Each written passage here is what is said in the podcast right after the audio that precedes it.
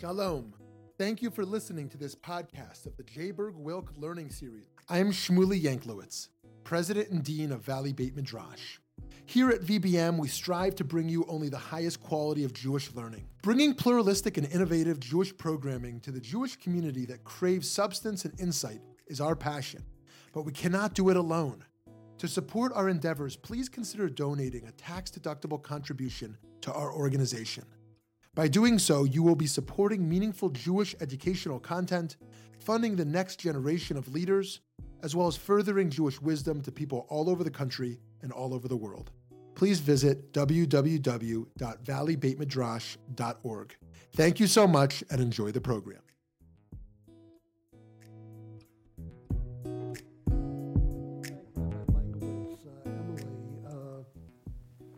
Those of you uh, who haven't met me, those of you who do know me, I will try not to. I am actually a big crybaby. Uh, I cry on many, uh, many occasions. I can't tell if it's uh, an endearing quality or just an irksome one. Uh, I'm not really certain, but I'm very appreciative of what uh, Emily said. I began my rabbinical studies uh, after having gone to both William and Mary and UVA. Then I lived in Israel for a while. I was in a program, talked to Shmuly about this today, called the Teacher Corps. Uh, the federal government used to sponsor it. It was sponsored by the Commonwealth of Virginia, and I taught in an all African American school. I was already in my late 20s by the time I entered. Uh, HUC. Uh,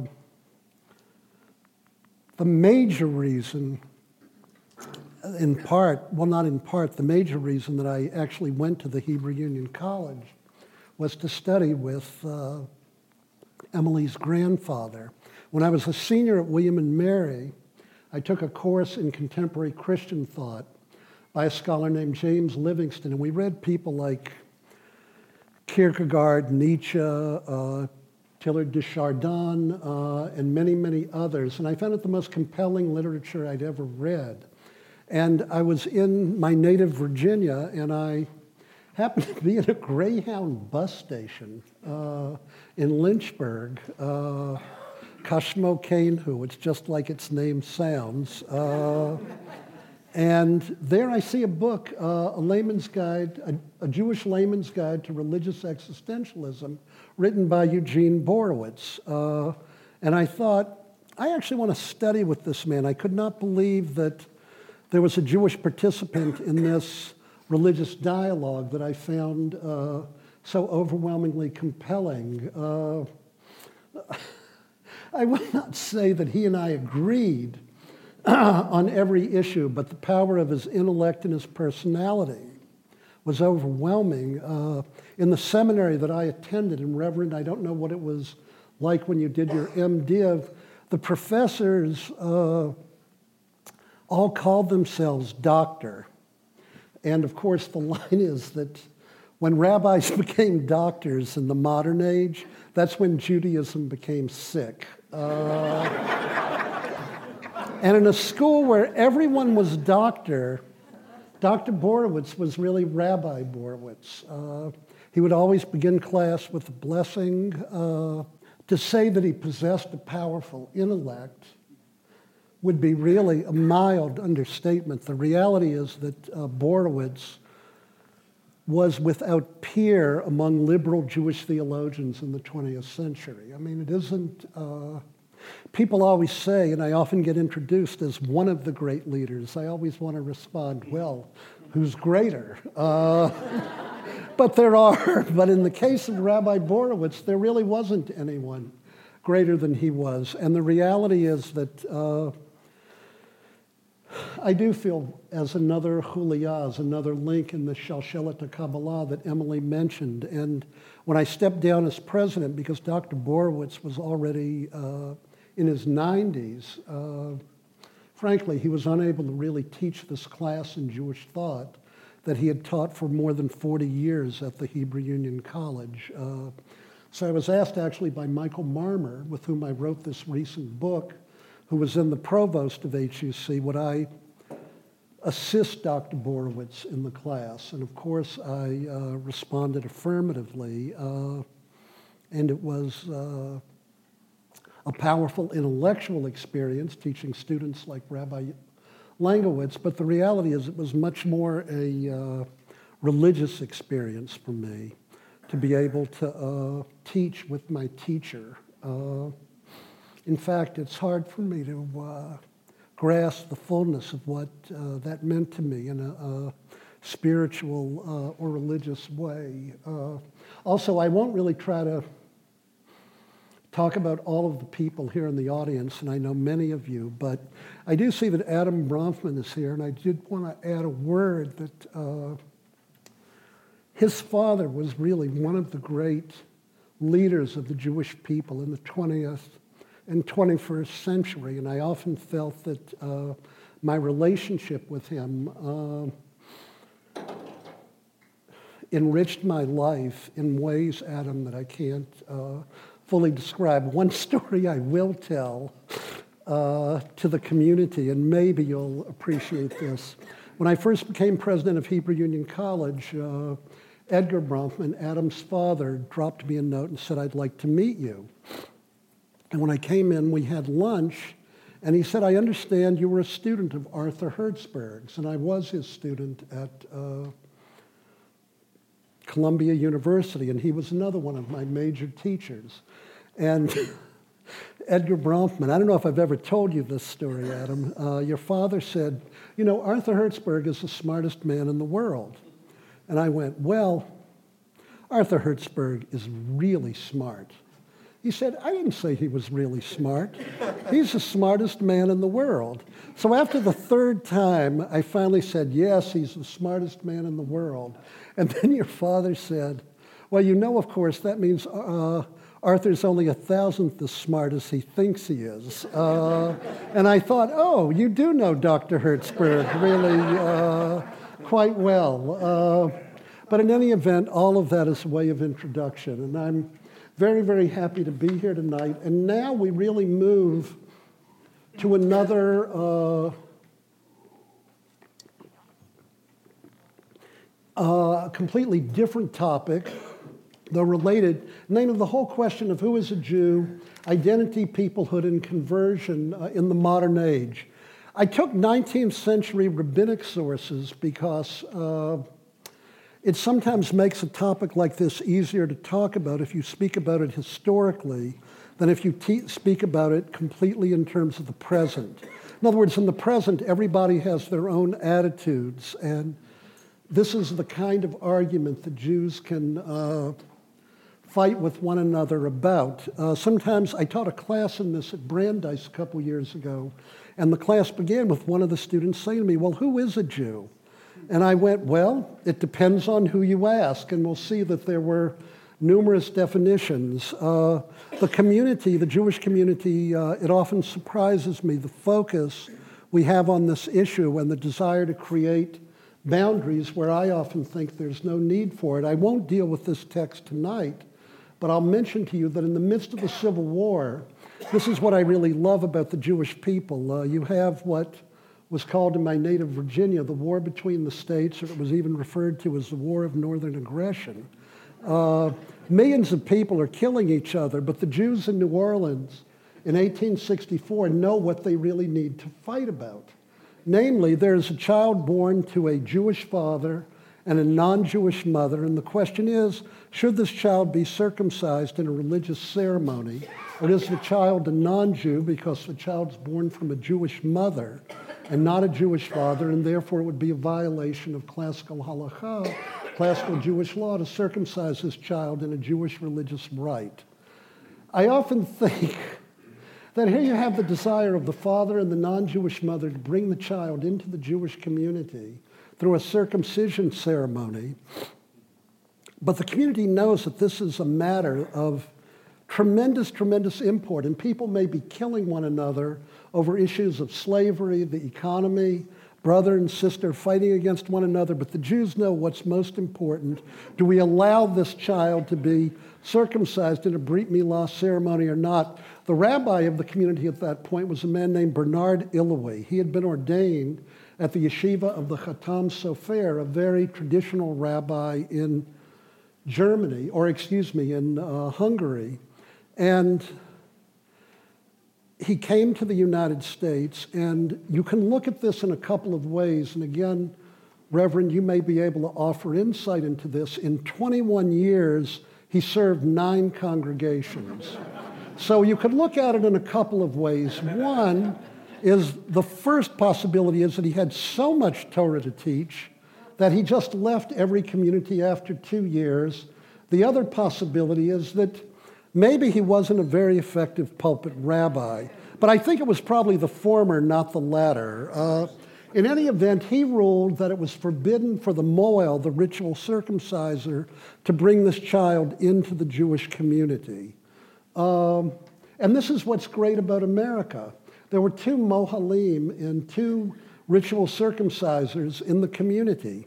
One ritual circumciser, one Mohel, said, Well, I can't do the circumcision and then the conversion of this child because the rabbi has forbidden me to do it. But there was another one, Mr. Goldenberg, who said, Who cares what the rabbi says? I'm going to do the circumcision. That's what it means to lack coercive legal authority.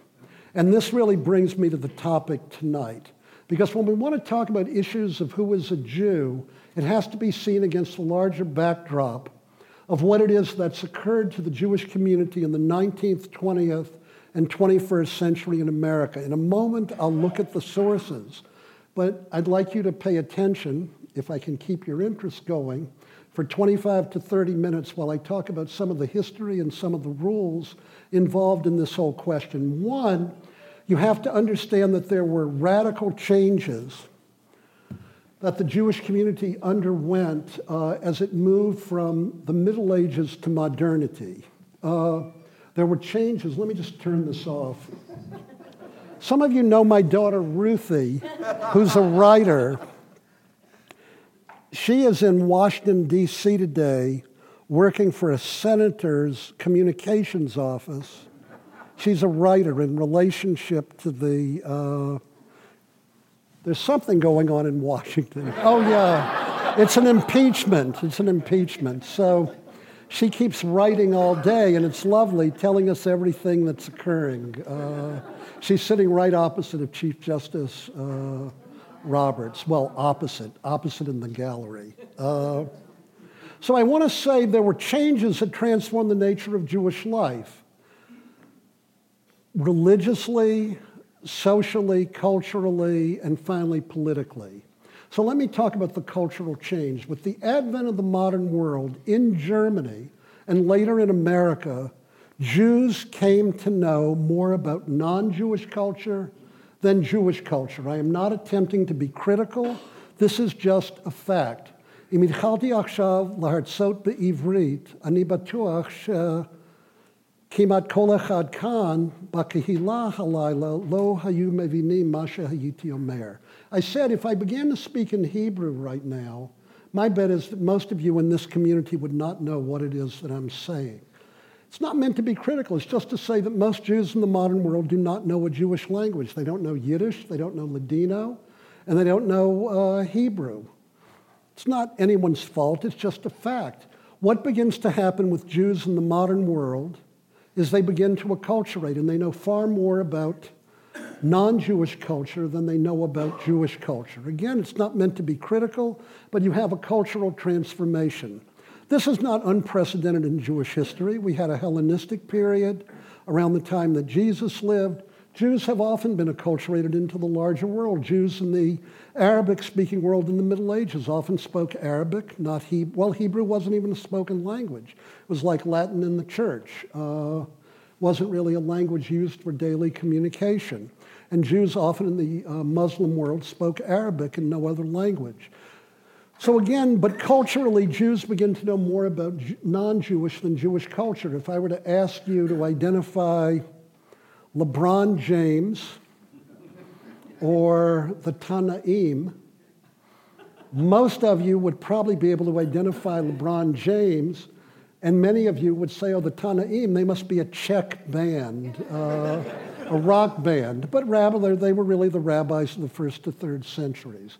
So culturally, Jewish life begins to change. Jews begin to know more about non Jewish than Jewish culture. Again, nothing novel in Jewish history. The late Gershon Cohen, the head of the Jewish Theological Seminary, once wrote an article, The Blessing of Assimilation in Jewish History. Jews begin to understand the culture in which they live or their own religion in light of values taken from the larger culture. So you begin to get cultural kinds of changes. In addition to cultural changes, uh, you begin to get religious changes. Classical rabbinic Judaism rests on the notion that God revealed all of the Torah, written and oral, what Christians would call the Hebrew Bible or the Old Testament was revealed by God to Moses and the Jewish people at Mount Sinai, what we Jews call the Tanakh, the Hebrew Bible. But in addition, God gave or inspired Torah Sheba'al Peh, the oral law of our people, the Mishnah, the Gemara, the Talmuds of Jerusalem and Babylonia. Uh, all of these were revealed by God to Moses at Mount Sinai. When I was a boy, Growing up in the Orthodox congregation I did, we actually had to recite a catechism.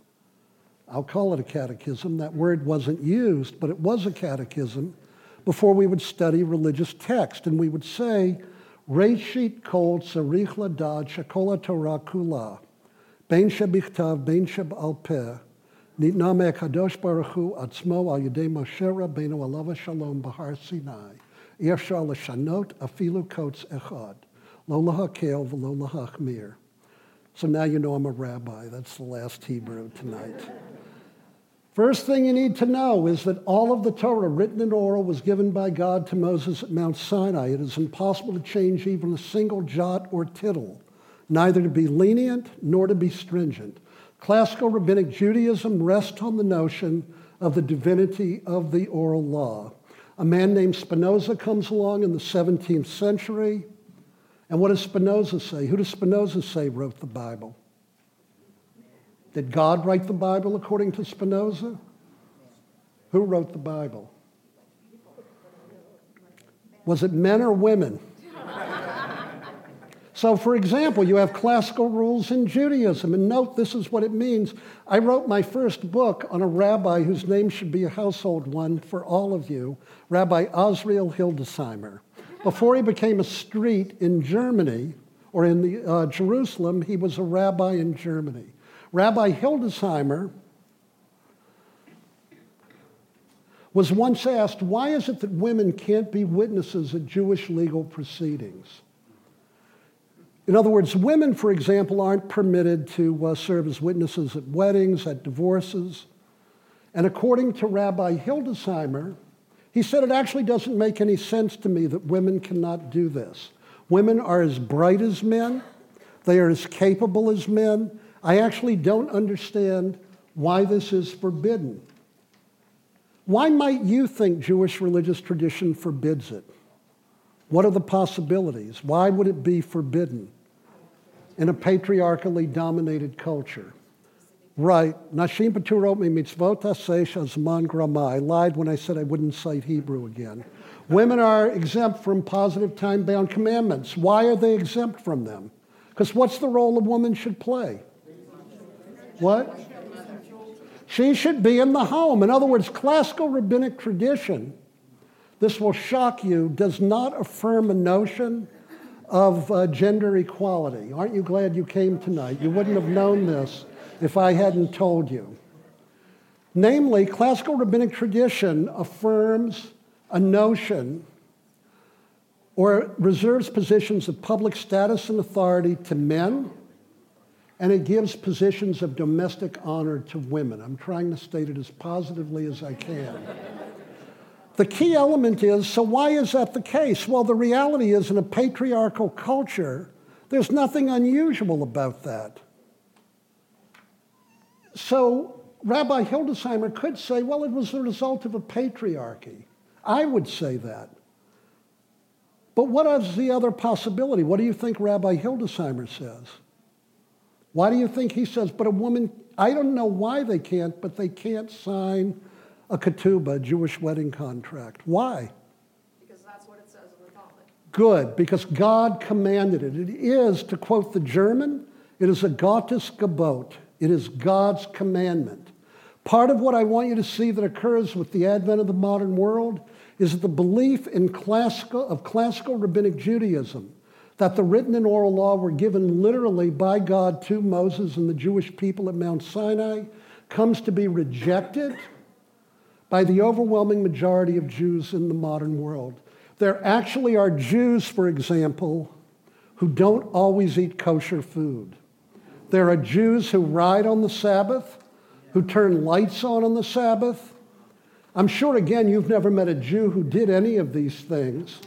But part of the reality that you have to recognize is that you have the rise then of liberal religious movements. This have been the ongoing debates in which Jews have engaged religiously for over 300 years. But what becomes important is that culturally, Jews come to know more about non Jewish culture than Jewish culture, and religiously, you begin to get a community that is highly pluralistic religiously. Again, in the past, you had Pharisees, Sadducees, Essenes. You had Rabbinites and Karaites in the Middle Ages. It's not the only time in Jewish history where this has occurred, but it's important to note you begin to get religious differences among Jews. But there is one thing about the advent of the modern world that is completely unique Jews come to be politically emancipated. You have the French and American revolutions.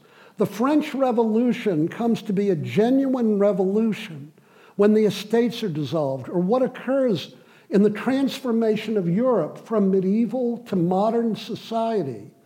The idea comes to be put forth that people have individual rights. In fact, they're endowed by their Creator with inalienable rights. And what this means is that for the first time in Jewish history, the Jewish community no longer possesses coercive political power. There's a distinction here between influential authority. Presumably, those of you who belong to synagogues, your rabbis have influential authority. They say something, you believe certain things, and when they say things, on occasion, you might even listen to them. On occasion. But the reality is, they have to put forth good reasons. For someone like my father, raised as a child of immigrants to America, when I used to ask him about the United Jewish Appeal, he would simply say, That's a Jewish tax. In other words, to ask my father, the child of immigrants, Are you going to give to the United Jewish Appeal? Are you going to belong to a synagogue? Are you going to give money to the Jewish Community Center? It would be like asking him, Do you plan on breathing today? He didn't understand that there was even any choice about these things because he had internalized certain communal norms and views. And this had led him to think of these communal norms as absolute and significant ways. But the reality is, the Jewish community became a voluntaristic community.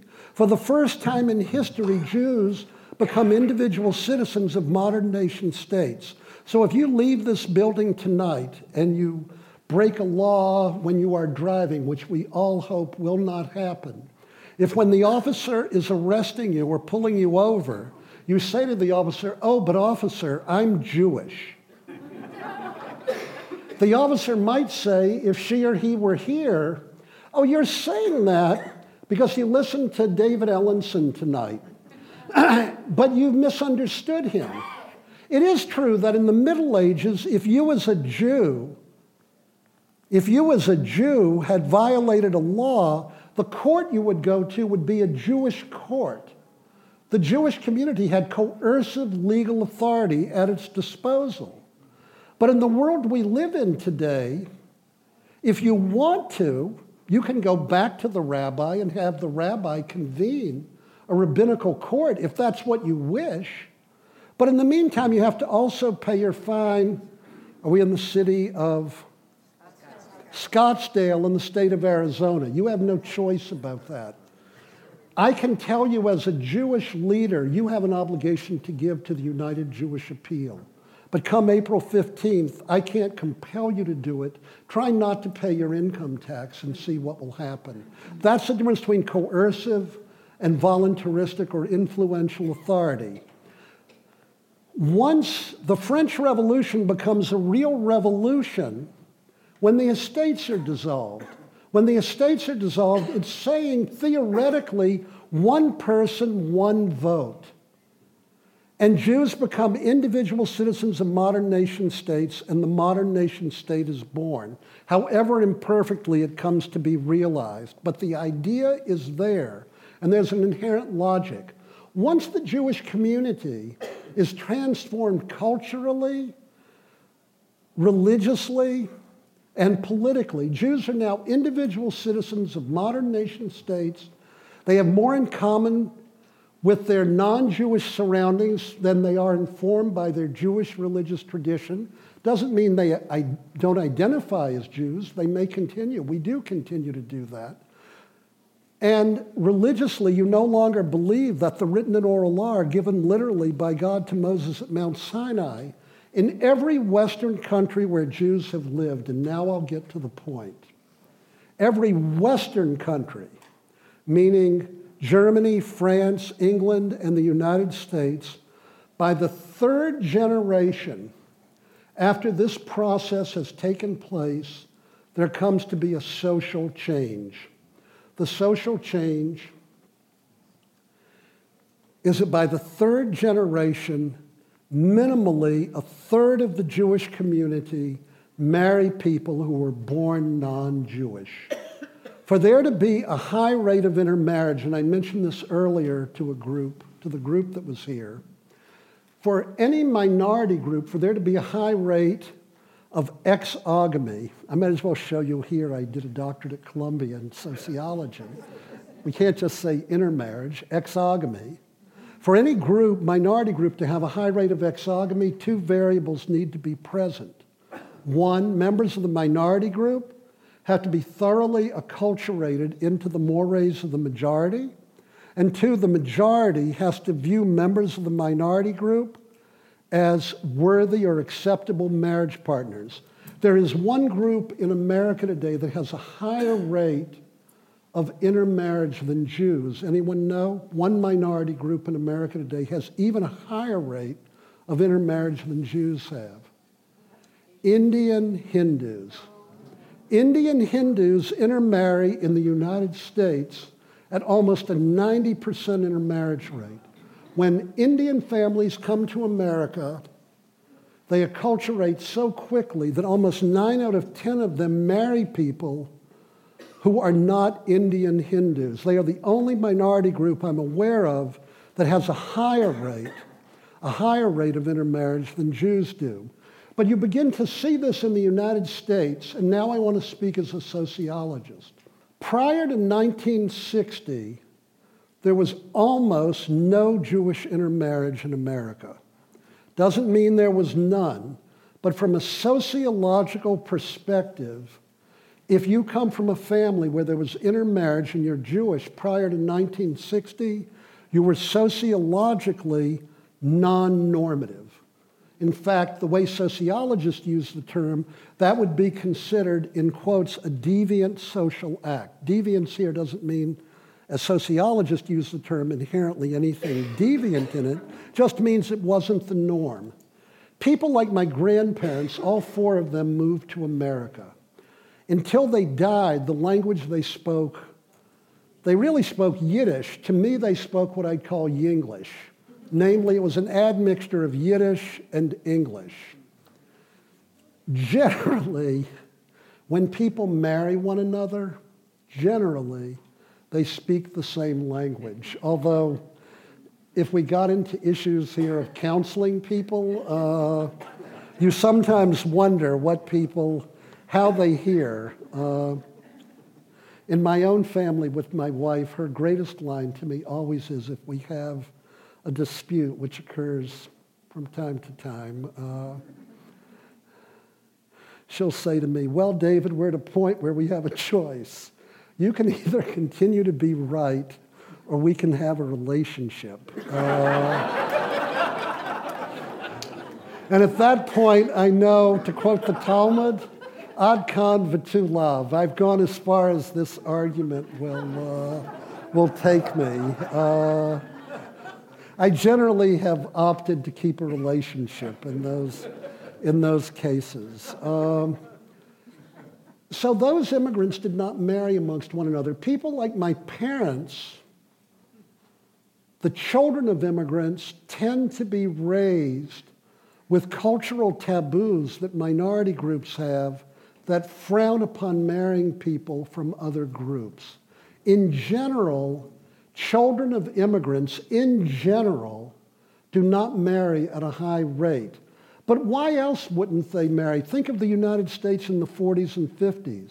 Why else wouldn't there have been a high intermarriage rate for Jews?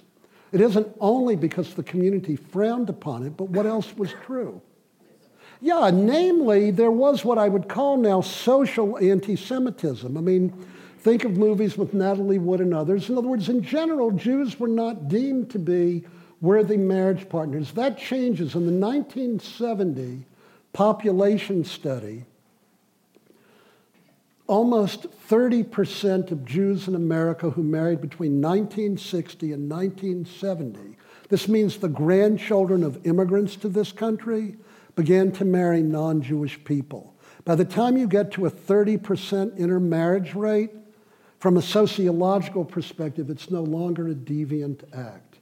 It now has become much more normative. The way that changes is by 1990 in the National Jewish Population Study. Does anyone know what the intermarriage rate was then? 52%. When you have a 52% intermarriage rate, as sociologists count it, it means two thirds of your families are intermarried. Two Jews marry one another. Two born Jews, they are one couple. This Jew marries someone born non Jewish. This Jew marries someone born non Jewish. Two thirds of your families are non Jewish when you hit a 50% intermarriage rate. Now, keep in mind that just because people intermarry, it doesn't mean they leave the community. What's possible? What might the non Jew do? Convert. And what else is possible? What else might be true with the non Jew, even if they don't convert? They might be happy to raise their child as a Jew, and I'll get to that in a moment. By 2013, the intermarriage rate of American Jews, according to the Pew study, between 2001 and 2013 80% of children born in Reform Jewish households married people born non Jewish. And in conservative Jewish households, it's over 60%. So almost 70% of non Orthodox Jews in America between 2001 and 2013 are married to people born non Jewish. I don't know the statistics here, Emily, but if this congregation is typical in any way of Reform congregations in America. Approximately 80% of your religious school students should have non Jewish grandparents, aunts, and uncles. I don't know if that's true or not, but it would be sociologically expected from these figures. Do you even have any idea? Don't. Okay. So, part of what you need to note is when the question comes to be who is a Jew, then the question is asked, well, who is a Jew? And there's a gigantic debate among American Jewish sociologists on how many Jews are there. And the numbers range anywhere from 5 million to almost 8 million. And this is how it depends how you count it. When people are asked, Are you Jewish? and what is your religion? 4.2 million people answer, I am Jewish and my religion is Judaism. 1.2 million people answer, I am Jewish and I have no religion whatsoever. There are another million people who answer, I am Jewish, but my religion is Christianity, Hinduism, I'll ask Rabbi Yanklowitz later what he thinks of this. Jews don't always like this. Rabbis really don't like it. But that is a reality of the world. That's a sociological reality. And there are close to 2 million people who are non Jewish who are married to Jews or have Jewish children or stepchildren. That's why the, when the question is asked how many Jews there are in America, it's anywhere from five something million to almost eight or nine million, and a great deal depends on how it is you look at these kinds of uh, how you look at these kinds of issues. But the reality is, if I were to again state it in academic terms or academic parlance, the Jewish community previously was one that displayed a high degree of ethnic homogeneity. That is to say, Jews married other Jews. Today, we have an ethnically heterogeneous Jewish population. An ethnically heterogeneous population. But what you need to keep in mind is the Jews intermarry and they still continue to want to be part of the Jewish people. And that is really the most significant element. If Jews intermarried and left the Jewish community, you would not have a debate over an issue like patrilineal descent. It's precisely because Jews intermarry and still want to participate in the community that Jewish fathers, sometimes married to non Jewish mothers, want their children to still be considered Jewish. But it's precisely because they want they want to be part of the community. The question is, what should the policy of the community be in relationship to this? Look, I won't keep you in suspense. I'm a Reform rabbi. You probably know where I stand on these issues. But I want to at least present this in an academic form. So, what I have before you today are just this source, and it goes back to the 19th century when these questions were first asked. First, there is a rabbi named Jacob Ettlinger. And by the way, I have made an assumption tonight that all of you know that classical halakha or Jewish law asserts that someone is a Jew when they are born of a Jewish mother. Judaism has a status definition, or another way to put it would be from an academic perspective, classical rabbinic Judaism has a birth dogma. Namely, you are Jewish if you were born, if you entered the world through a Jewish womb, you are Jewish. It has nothing to do with voluntarism, affirmation. It is a status definition. It has nothing to do even with your own identity. If you were born of a Jewish mother from the standpoint of halakha or Jewish law, you are considered to be, from an Orthodox standpoint, a Jew. Hi, this is Shmuly Yanklowitz. I hope you've been enjoying and learning something new from this podcast. If you have a moment, please consider making a contribution at www.valleybeitmidrash.org. Thank you so much, and now back to the learning. This began to change, of course, when the Reform and Reconstructionist movements adopted patrilineal uh, descent uh, as a possible way for someone to be considered a Jew. But classically, halakha requires someone to be born of a Jewish mother to be considered Jewish, or you can convert to Judaism. That is the other, the other possibility. In general, and speak to your local Orthodox rabbi about this, in general, halacha has three requirements when you uh, convert. Uh, two are ritual requirements. One is immersion in a mikvah or ritual bath, baptism. And the other, if you're a male, you either have to be ritually circumcised, or if you were already circumcised, what's required is hatafat dam brit, Literally, a drop of blood needs to be drawn from the penis. It is the blood of the covenant. So there are two ritual requirements, and, and this is very debatable, there needs to be either Kabbalat ol mitzvot or Hoda'at ha-mitzvot. Kabbalat ol mitzvot means you accept the yoke of all the commandments. Or Hoda'at ha-mitzvot means simply that you need to be informed of the commandments, but you don't necessarily need to accept them all. And there's a gigantic debate. And the classical text in the Talmud that deals with conversion says that when a person converts, they should be informed miksat mitzvot chamorot, miksat mitzvot kalot. They should simply be educated in some of the major and some of the minor commandments. And I didn't bring the text, but what would you think the major commandments are? What do you think this text says? Well, you would think maybe the Ten Commandments. The reality is the text doesn't say Text doesn't indicate what's major or what's minor. Uh, as a result, there is a tremendous debate in the Talmud and in later rabbinic sources. Does a person who converts to Judaism, are they required to observe the commandments? Or is it simply enough to educate them and inform them of it? The reality is, most Orthodox rabbis are stringent on this issue and demand observance, but the halakha itself is much more ambivalent.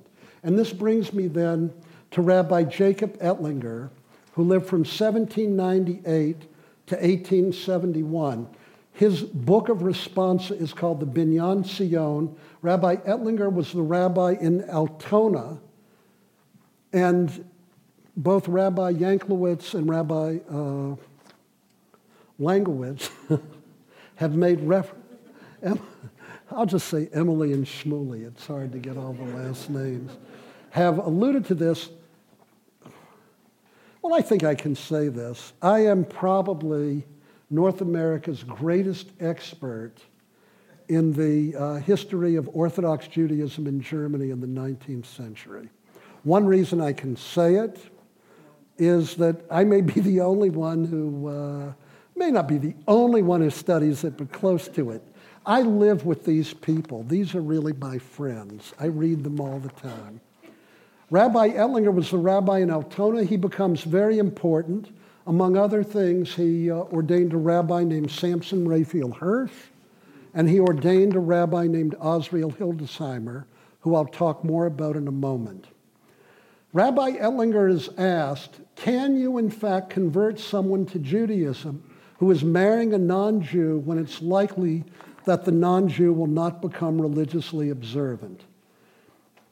And this is what he writes There is reason to rule favorably, assess favorably those rabbis who a priori rule leniently as this matter, uh, on this matter in our country and who permit a Jewish man to marry a non Jewish woman, even though I am personally not comfortable with this ruling. In other words, Rabbi Ettlinger, when he's asked, says, I don't like it when there's an intermarriage, and I personally won't permit it. But if there are rabbis who will permit it, it is halachically permissible.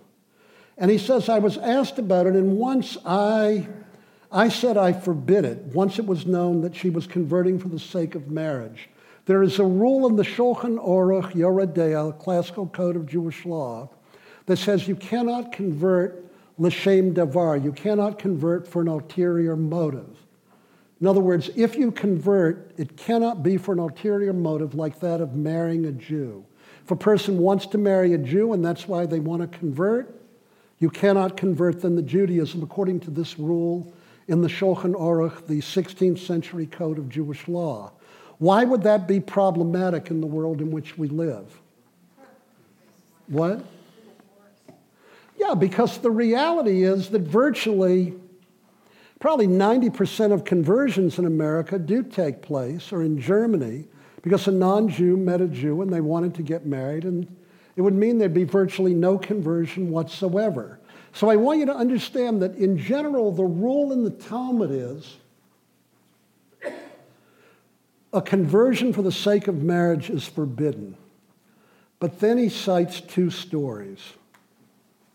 So, first, there's the story in uh, Shabbat 31a when Rabbi Yanklowitz spoke. Shmuly spoke earlier and quoted Kiddushin 40. I thought, who's going to run out and check it now to be sure that he did it right? But I promise you, if you look in, if you look in the Talmud in Shabbat 31a, you'll see this story about Hillel.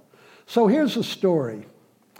A man comes first to Shammai, who was Hillel's great opponent, and says, I'll convert Amanat Sheyeh Kohen Gadol on the condition that you make me the high priest. So what do you think Shammai does? He has an ulterior motive. He said, I like the garb this guy wears. I want to get his outfit. And he says, forget it. It's like when I became president of Hebrew Union, they gave me a big robe with all sorts of uh, fancy stripes, I thought, oh, well, that's nice. Uh, kind of made me, you know, some incentive to be president. Not much of one, but some. Uh, he then goes to Hillel And Hillel does convert him.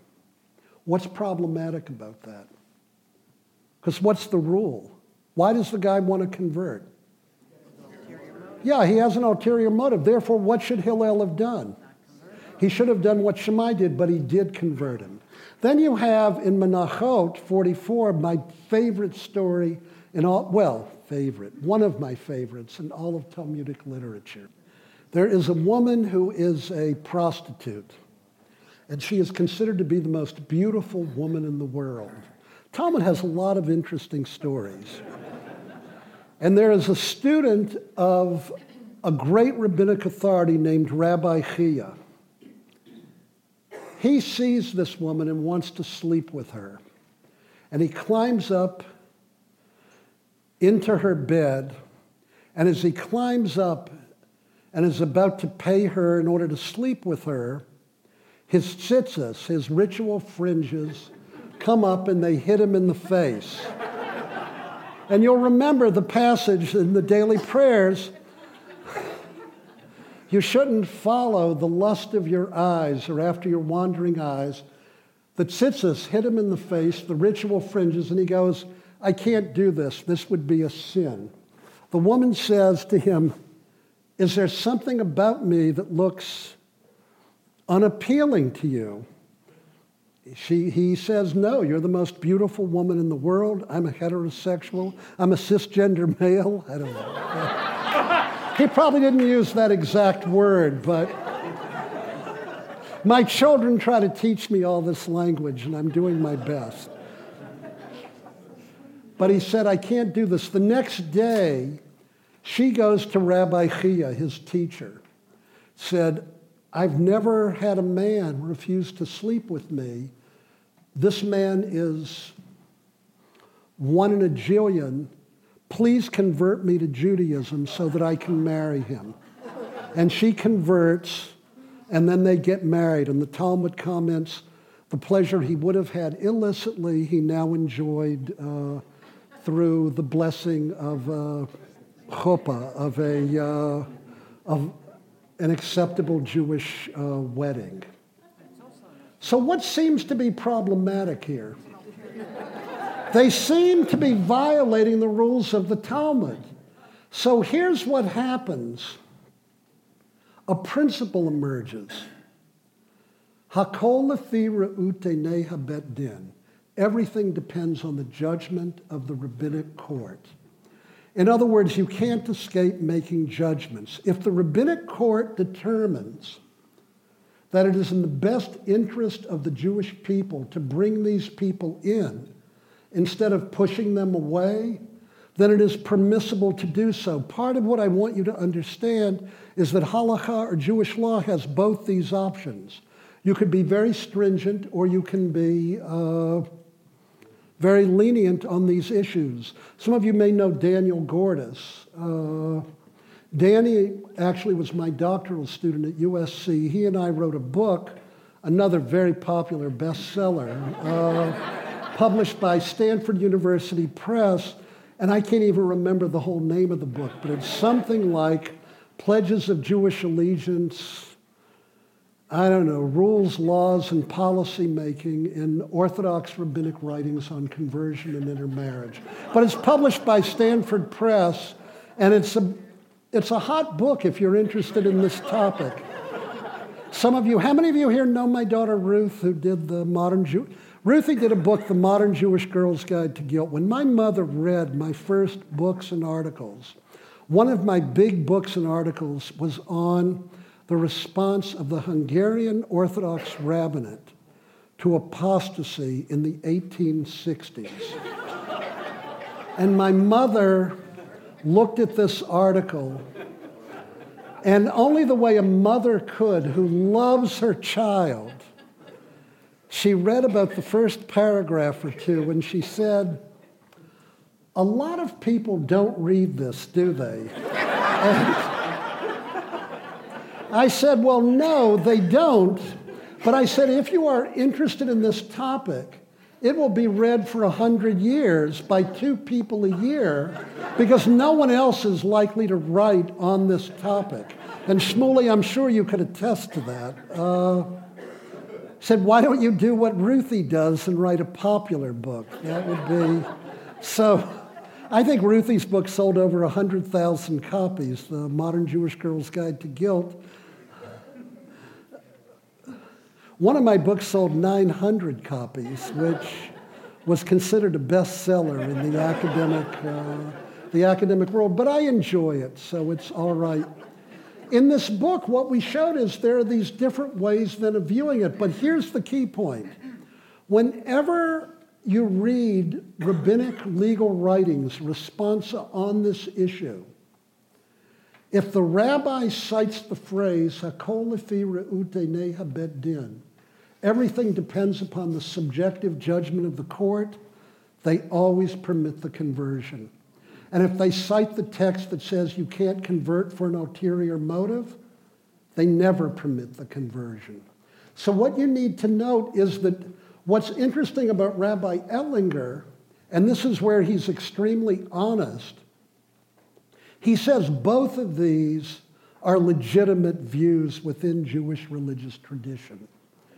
So now we move to the views of his student, Rabbi Azriel Hildesheimer, lived from 1820 to 1899. Again, another best selling book that I wrote is entitled Rabbi Azriel Hildesheimer and the Creation of a Modern Jewish Orthodoxy. Rabbi Hildesheimer was the, one of the very first Orthodox rabbis to also receive a PhD from a German university. I mentioned to Shmuly today, he received his doctorate at the University of Halle. Anybody recognize where Halle was in the news in Germany recently? It was where there was the murder during uh, Yom Kippur this year, the shooting. It was in that town that Rabbi Hildesheimer received his doctorate in the 1840s. Here, Rabbi Hildesheimer is asked the question there's a Jewish woman who's become impregnated by her non Jewish spouse. The guy isn't likely to be observant. The girl's less than 18. She needs the father's permission in order to marry this man. The man says he'll convert, but no one's observant. Uh, the rabbi then says to him, Should I do the conversion or not? And if you look at the paragraph at the bottom, and this is interesting, the rabbi says to his teacher, Rabbi Hildesheimer, If I refuse to convert him, they're going to go to Echad Me'achadashim, they're going to go to one of those new rabbis who will do the conversion. Who does that mean? They're going to go to reform rabbis and they're going to leave the Orthodox community altogether. Question is, should I do the conversion or not? And now look on the next page. Rabbi Hildesheimer writes, Your question is among the most difficult of our age. The answer depends upon Shikul Hadat. In other words, Rabbi Hildesheimer is aware Rabbi Hildesheimer is aware that Jewish law can permit a stringent or a lenient position on this question of converting people and bringing them in. And Rabbi Hildesheimer basically says in the end, even though you could say it's permissible, even though you could say it's permissible, he said, I absolutely, uh, I absolutely uh, forbid it. And then in a line at the bottom, uh, he says, and if the father of the young woman goes to another rabbi, it, it's the odds are like drawing a hair out of milk as to whether this couple would ever be uh, would ever be observant. Is not a conversion conducted without circumcision or immersion null and void? Who would tell us what we should do? And now here's the answer he gives. And these are really chilling Hebrew words to me. Now I'm not speaking as an academic, but I'm revealing my own views. He says we should refuse to circumcise and convert such a person. Anu et nafshenu hitzalnu. We, the rabbis, need to save our own souls. I often used to say to my students before I ordained them, your job is not principally to save your own soul.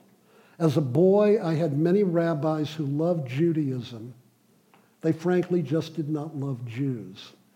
Because Jews were not particularly religiously observant. And I actually think that the task of a rabbi is to understand or a minister what the sources of a tradition say so that you can give zechut, you can give merit to the people or the community that you serve. Zikui harabim is the Hebrew phrase. But for Rabbi Hildesheimer, I will play, God forbid, no part in such a conversion. His own student, then Rabbi David Hoffman, responds to this. And basically, Rabbi Hoffman deals with this in a number of places. He lives from 1843 to 1921. He is an Orthodox rabbi. He would prefer that everybody be religiously observant. But he said, What are you going to do? They're not. And he said, The obligation of the community then is to perform the conversion. He says, Look, what these people want to do in this case is good. They want to bring their children into the community. They want to identify as Jews. I'm not happy about all of this intermarriage. But what we need to do in this situation is to preserve the Jewish people. As my friend Danny Gordis put it, he believed in what we would call sociologically constituency retention. Namely, the principles of the tradition can be applied in a way to bring them in. And what we should try to do is to bring these people into the Jewish community. Let me conclude then by going back to this Rabbi Kalischer that I mentioned. Uh, who dealt with the question then of these Jews in New Orleans who had intermarried and bringing their children in. Rabbi Illowy, who I mentioned at the very beginning of the lecture, forbade it, said you can't circumcise these children, but he wrote a letter to rabbis in Europe asking their opinion. And one of the rabbis who answered was a rabbi named Zvi Hirsch Kalischer. Rabbi Kalischer lived from 1795 to 1874 in Posen. And the interesting thing about Rabbi Kalischer's answer, he said not only is it permissible to circumcise these children, it's a mitzvah to do so. And he made the argument on several grounds. First, he said, children born to non Jewish fathers, to Jewish fathers and non Jewish mothers, may not technically be halachically Jewish, but they are, and this is his word, Zerah Kodesh. They are quite literally holy seed. In other words, in general, Judaism looks at these things as if it were a binary. You're either in or you're out. Rabbi Kalischer wants to say, well, there's actually a middle ground here. The children may not be technically halachically Jewish, but they are Zerah Kodesh. They are the offspring of Jews. In addition, he says, look at the story in the Bible. Go back to Genesis where God says to Abraham about Ishmael, Kizar Echahu, this boy Ishmael is your seed. He uses that, he doesn't, I don't want to make him into Alexander Schindler. He is not a Reform rabbi, Rabbi Kalischer. Rabbi Kalischer is a very orthodox rabbi. But he wants to say these children are holy offspring. And then he makes several more observations. You don't want to convert them? because people, they're not likely to be observant. He then says, Have you looked around the world we've lived in? He said, In case you don't know it, most Jews are not particularly observant. If we don't bring these children in, we're going to push them away with both hands from the community of Israel. And about these children and their fathers, he makes two observations. One is, he says, Miyodea from these children, who knows Ulayutz Mehumehen Gedolei Yisrael. Who knows, great leaders of the Jewish people may spring from these children. I will tell you, when I teach, I try to keep that line in mind with every single person I teach and every single person I meet. How is it you know who that person is and what teaching they're going to take from you and what the impact of that will be on their life? What if with every person you met, you thought there's a possibility that given my actions, this person could turn out to be a great leader of the Jewish people and humanity? And then with the fathers, he's not a Reformed Jew in 2020. He calls the fathers poshim. They are sinners. They have married non Jews. He is not a liberal rabbi. But he says what the fathers want to do here by bringing their families into the community, that's good. And the mothers, by permitting it, are also helping to foster the community. And he says, Lifamim afilu poshe Yisrael osim mitzvot karimon. Sometimes people who commit sins in one occasion can perform mitzvot, good deeds, commandments that are as plentiful as the seeds in a pomegranate. And that the task of the rabbi is how is it you behave towards your parishioners, towards your congregants, so that in the end, you have them act in positive and not negative ways in the world. I always remember the movie Crash that was done, I don't know, a decade or more ago. Some, any of you see this movie? So the interesting thing about Crash is everyone in the movie performs a heinous act that is completely, completely despicable, seemingly beyond redemption. Horrible, horrible deeds. And then these same people in another part of the movie perform deeds that make them more heroic than an angel. And I've always thought that we do, particularly in our day, try to live in a world that is completely black and white. But the reality is that maybe life is lived in more gray zones. And thus, when we come to who is a Jew and the nature of the Jewish community today, I failed to see, and now I am speaking as a Reform rabbi. There's no question about that. I'm not going to purport to be an academic. I will be normative at this point. I failed to see what we get by adopting a stringent position on these issues. The other night I saw on TV uh, Secretary, former Senator William Cohen from Maine. How many of you know, remember him? When Alexander Schindler announced the policy on patrilineal descent for the reform movement, then Senator Cohen wrote a letter to uh, Rabbi Schindler, said, if this had been the rule when I was a boy, I'd be a Jew and not an Episcopalian. I was supposed to become bar mitzvah in Bangor, Maine, and the rabbi of the community forbade me from being bar mitzvah because my mother was not Jewish. My father was, so my father just took me out of the synagogue and brought me, uh, brought me to the church, and I was raised then as an Episcopalian. Uh, I don't know how you all view that, but from my point of view, the Jewish community lost someone who would have been a valued member of our community, and if there had been a greater degree of leniency displayed towards him, uh, he might well have identified uh, as a Jew. I want to really thank all of you for listening. I don't know if we have any time for questions or comments, but Thank you, and I hope I've been able to present this issue in a broad way to you tonight. So thank you.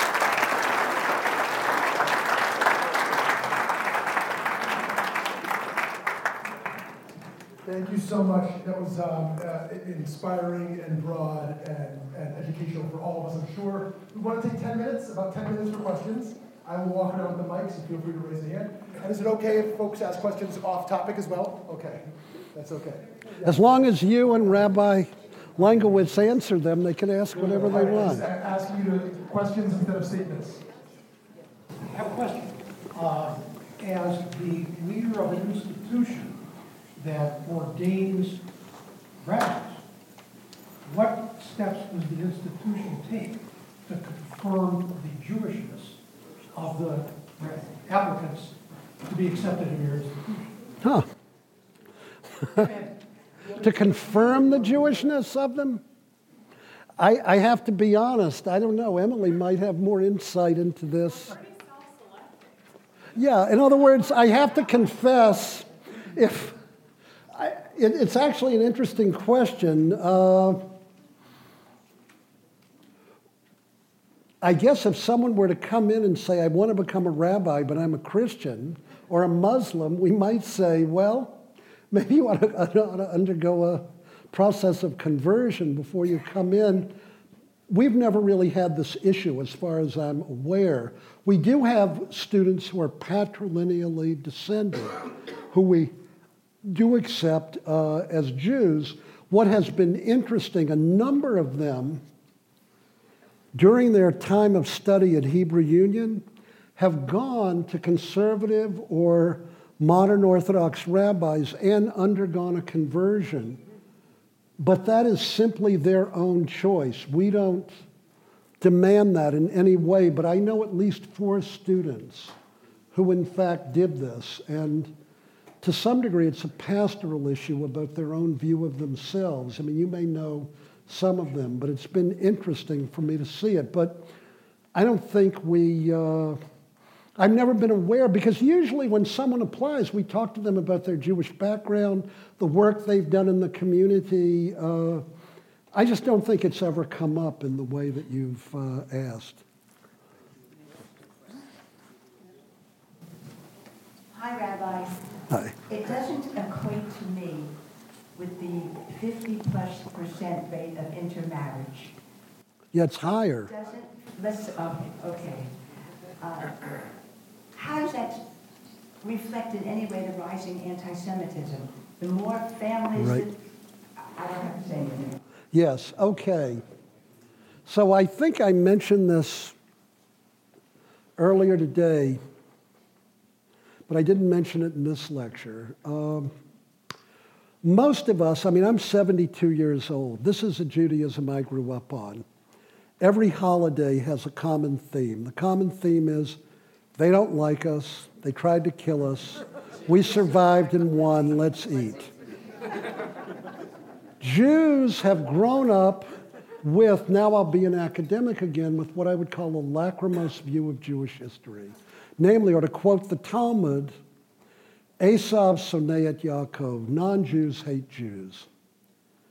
In the 1980s, the Gallup poll did a survey of Caucasian Christians in this country, and they were asked the question How would you feel if your child married a Jew? Four choices.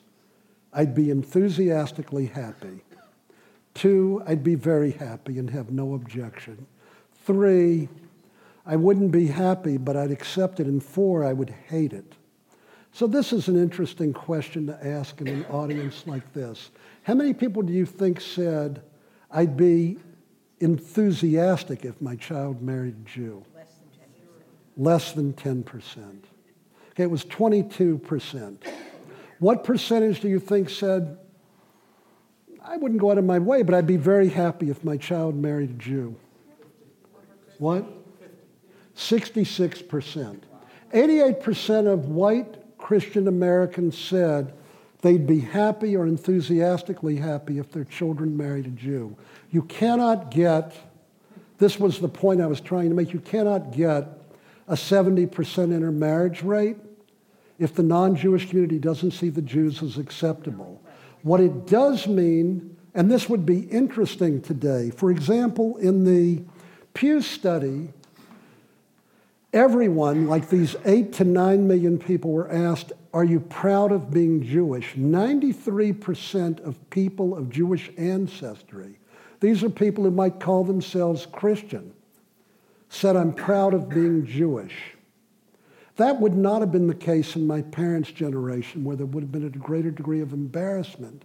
And I don't know what it would be today because of all the public outbursts and manifestations of anti Semitism. But what I do want to say to you is that Jews are overwhelmingly acculturated into this world we live in. Jews worry about everything.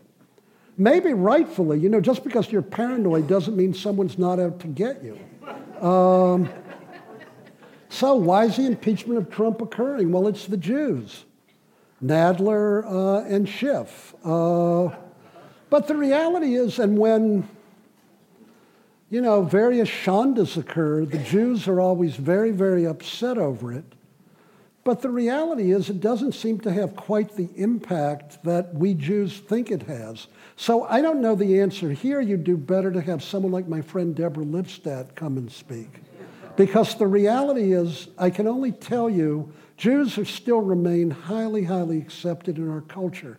Look, we had two presidential candidates who both have children in laws who are Jewish. I mean, both President Trump and Secretary Clinton, their children married Jews. Uh, Trump's grandchildren go to an Orthodox day school in Washington, D.C., Jared Kushner and Ivanka's kids.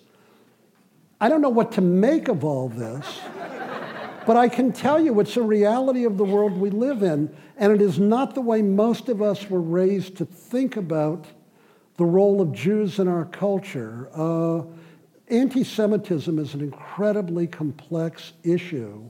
And I don't know if the figures would be today what they were 10, 20, and 30 years ago, but they may not be quite as bad as we Jews think. And again, I don't know if you have someone like Deborah Cumming, but she would be much better to speak on this than I would be. Maybe I'll take two to three questions now. Uh, you've spoken a bit about uh, the, the, the work that we need to be doing on people who are outside the Jewish identity coming in. But I'm curious what response or responses you might have to people who we would identify as Jewish who have converted to another religion and still claim a Jewish uh, uh, foot in the Jewish identity world. Right. Or with people who identify as Messianic Jews and how we navigate that particular uh, um, question. Great question. Uh, By the way, this is Rabbi Brody. He's a new conservative rabbi in the East Valley, so welcome to town. He's going to do that in probably another year. yeah. So here I have to say, this is just my own view of that. I am uh, particularly open, I think, and inclusive to virtually anyone who would want to embrace Judaism, whether born Jewish or not Jewish. Someone, in my opinion, who accepts Jesus as Messiah, and there may be someone here tonight who stands in that category, has for me moved beyond the pale of the Jewish community. That doesn't mean halachically they might not be Jewish in certain instances. Uh, I won't even tell you what I, well, I actually have, I have a very negatively visceral reaction. Uh, probably shouldn't tell this story. It's not the best story about me. But I was once in New York and I was actually with my daughters. I have three. And there was a Jew for Jesus there who was attempting to proselytize. And I just said, Look, I know you have love in your heart for me. I don't really have that for you. Uh, for me, this kind of affirmation goes beyond, goes beyond uh, what I see uh, as peoplehood. I could not love my uh, Christian friends, I don't think, more than I do. But here I do see a boundary that's been drawn by 2,000 years of, uh, of history. I have no, uh, you know, personally, they should be, they're free to lead their own life. I mean, I wouldn't attempt to coerce them one way or the other. But for me, an affirmation of Jesus as Messiah goes beyond uh, what the Jewish community uh, should be expected to accept in terms of inclusion. So again, I'm not making an halachic ruling, but for me, religiously and sociologically, they've gone beyond the bounds of the community.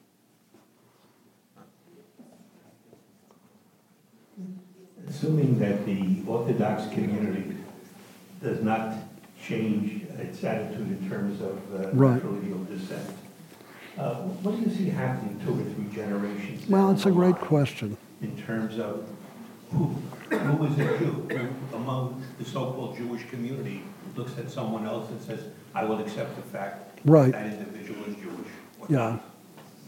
So did everyone hear? In other words, the issue is, given the kinds of divisions you have in the Jewish community between a great deal of the, particularly ultra-Orthodox community and the rest of the Jewish people, uh, I suspect what will happen is that, uh, and I know this is the case, probably increasingly in elements of the Orthodox world, they don't think of many of a number of Jews who are part of the Reform, Conservative, Renewal worlds as being Jewish. Having said that, there probably is relatively little intermarriage even now amongst these groups. I'm not happy about that, but that probably tends to be the case. The other reality is that uh,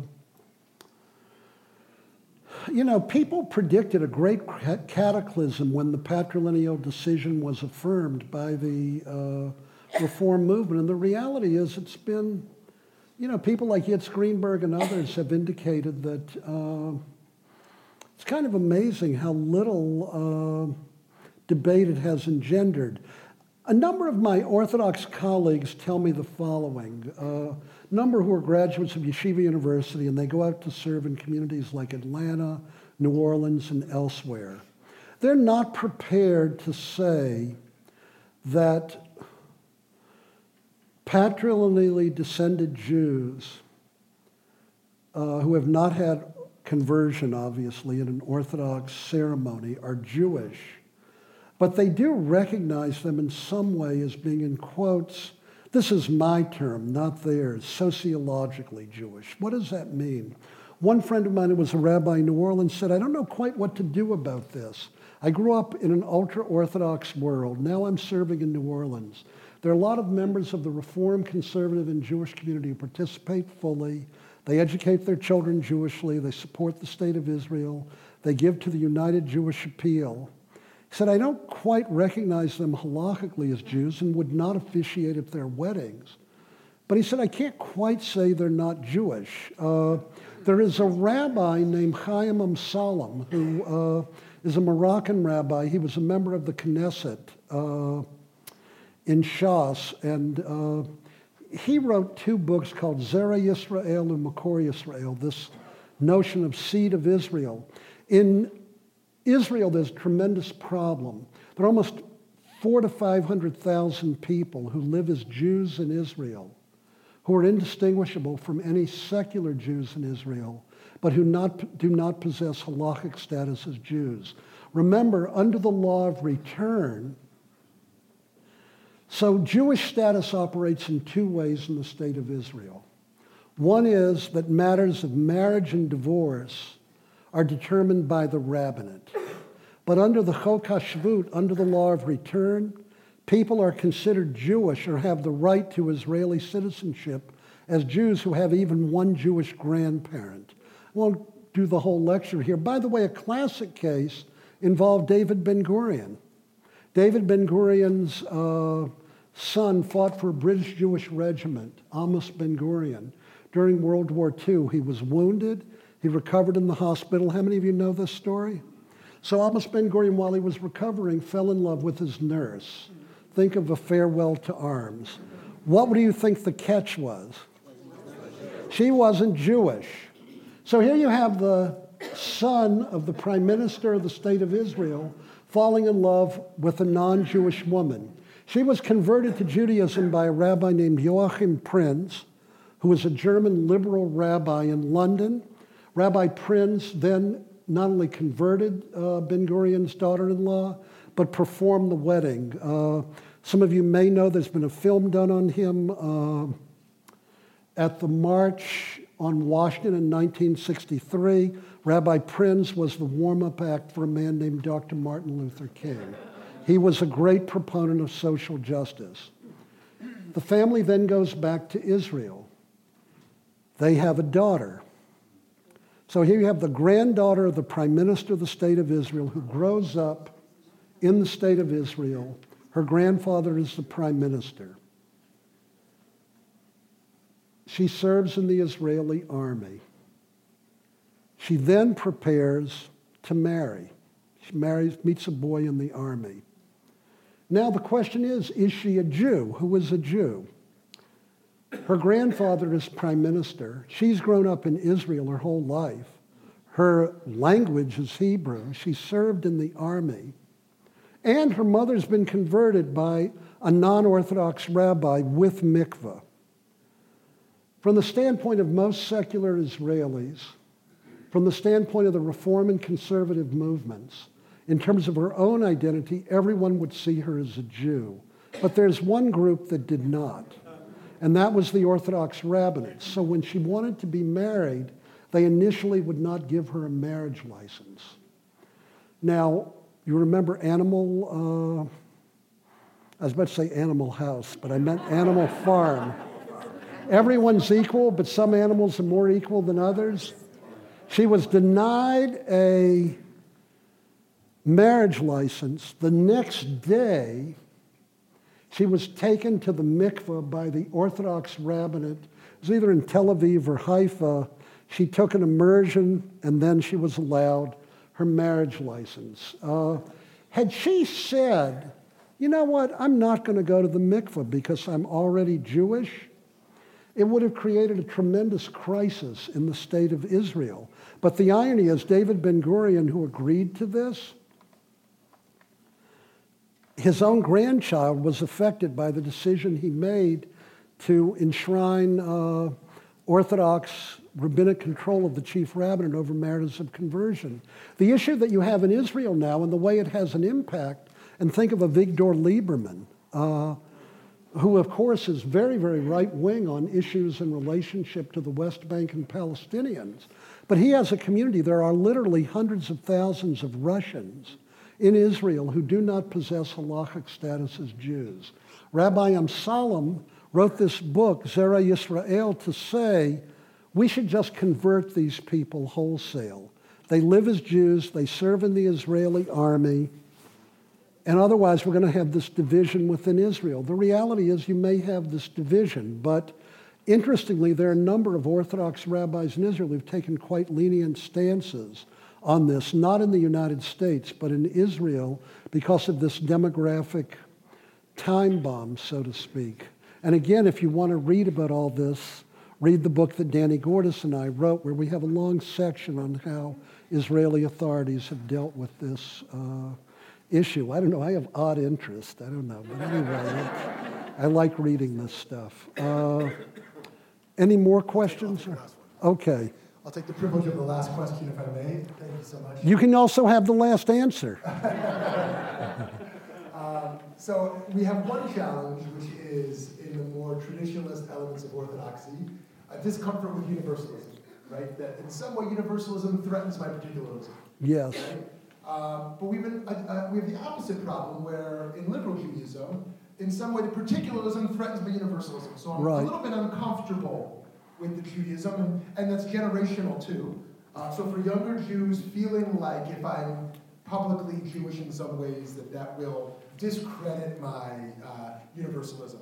And so I wonder how philosophically, not practically, but how philosophically do we address that challenge of holding, holding on to those two? It's kind of like that old joke, if you ask, uh, you ask someone what religion they are, and they pause awkwardly and say, Buddhist, you know they're a Jew right? So well, go to go to any Unitarian church. right, Unitarian church. So, so I wonder, like, with younger Jews who feel universalism and feel a slight connection to Judaism, how do we think about it not being a problem for Jewish wisdom to inform their universalism? Yeah, I mean, listen, these are major kinds of issues. In the non Orthodox world in particular, we are completely oriented towards uh, a universalistic thrust in relationship to the Jewish religious tradition. I mean, frankly, Rabbi, when you asked me the question, I'm uncomfortable ever saying there's a boundary. But I do think there are boundaries. I don't know how you have any community where there's no border whatsoever. I mean, an irony I had, I mean, this isn't quite to your question. I have one year of experience as a pulpit rabbi. Uh, again, I don't know what it's like in most Christian seminaries, but at Hebrew Union College, uh, we do our best to see to it that none of our rabbis who teach have any pulpit experience at all.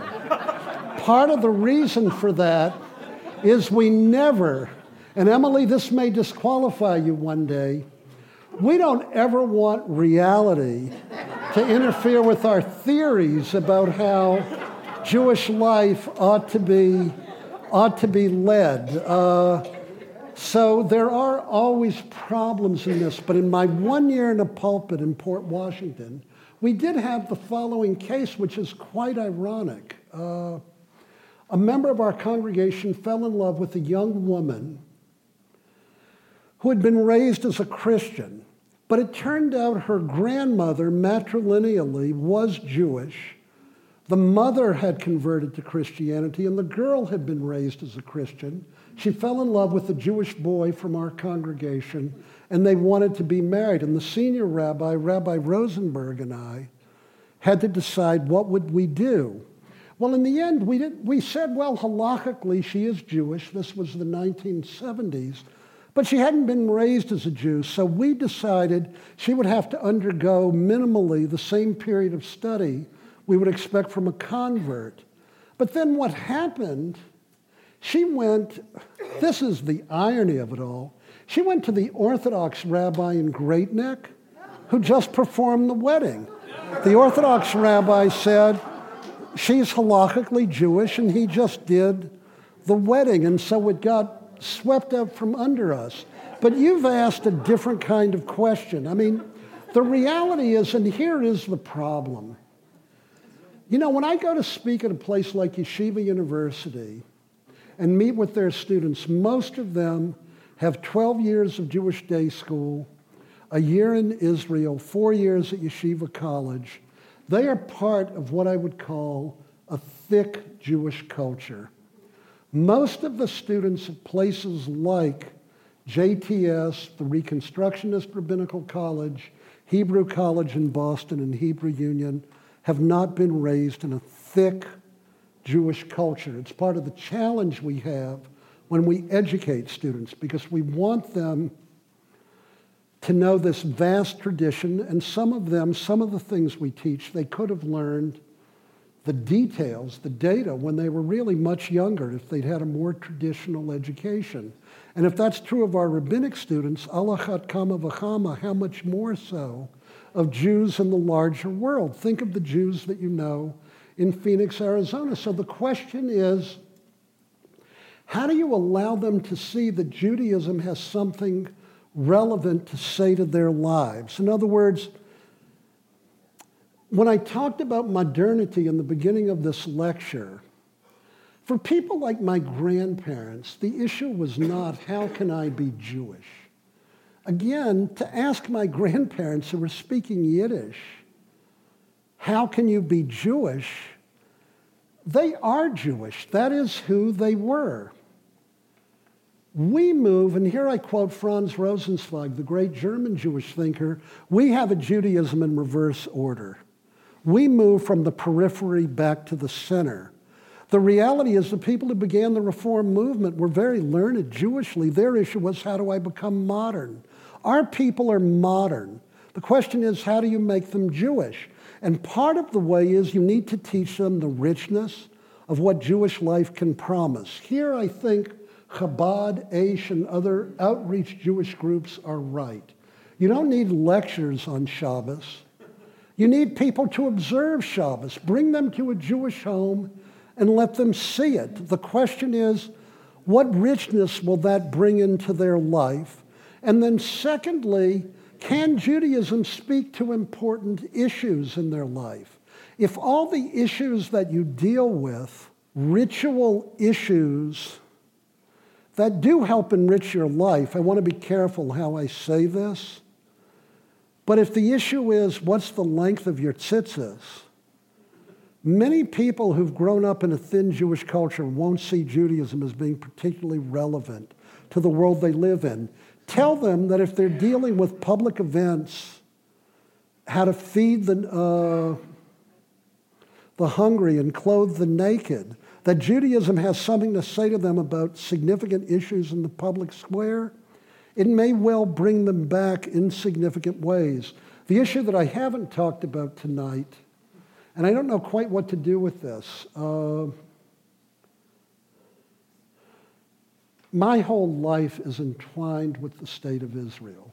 I cannot even begin to describe what Israel means to me. Uh, I always thought I would make Aliyah, and maybe I still will. Who knows? Probably not because my children are here, but. Uh, the liberalism of most American Jews, and I observed this on campus with the students.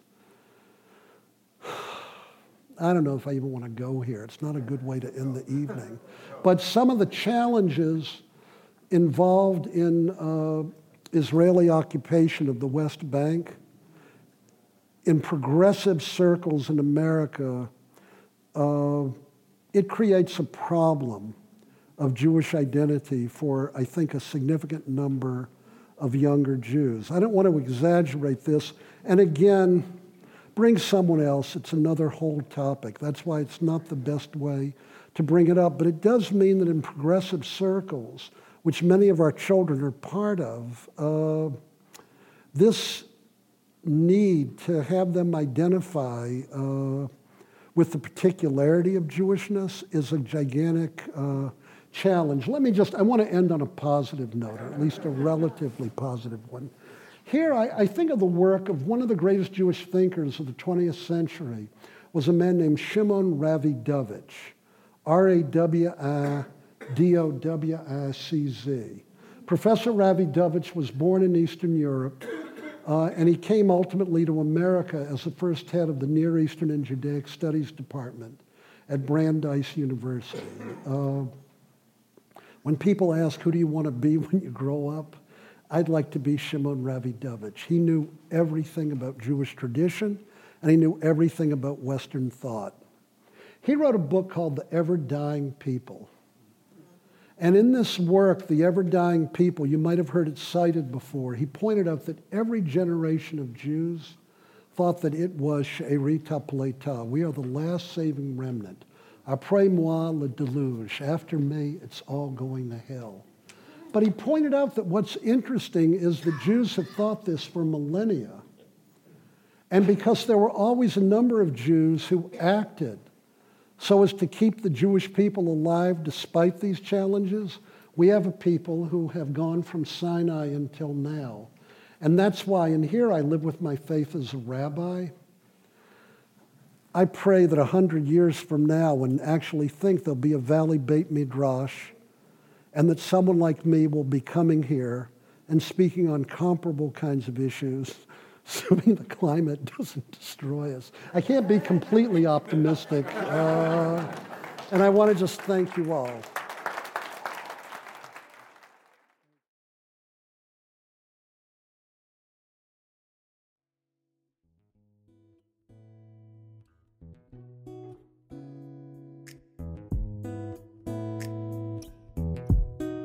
Hi, this is Shmuly Yanklowitz. I hope you enjoyed listening to this fascinating lecture. At VBM, we strive to bring you only the best in Jewish educational programming. To do this, we host a wide variety of events throughout our learning season, including panels, classes, and lectures, like the one you just listened to.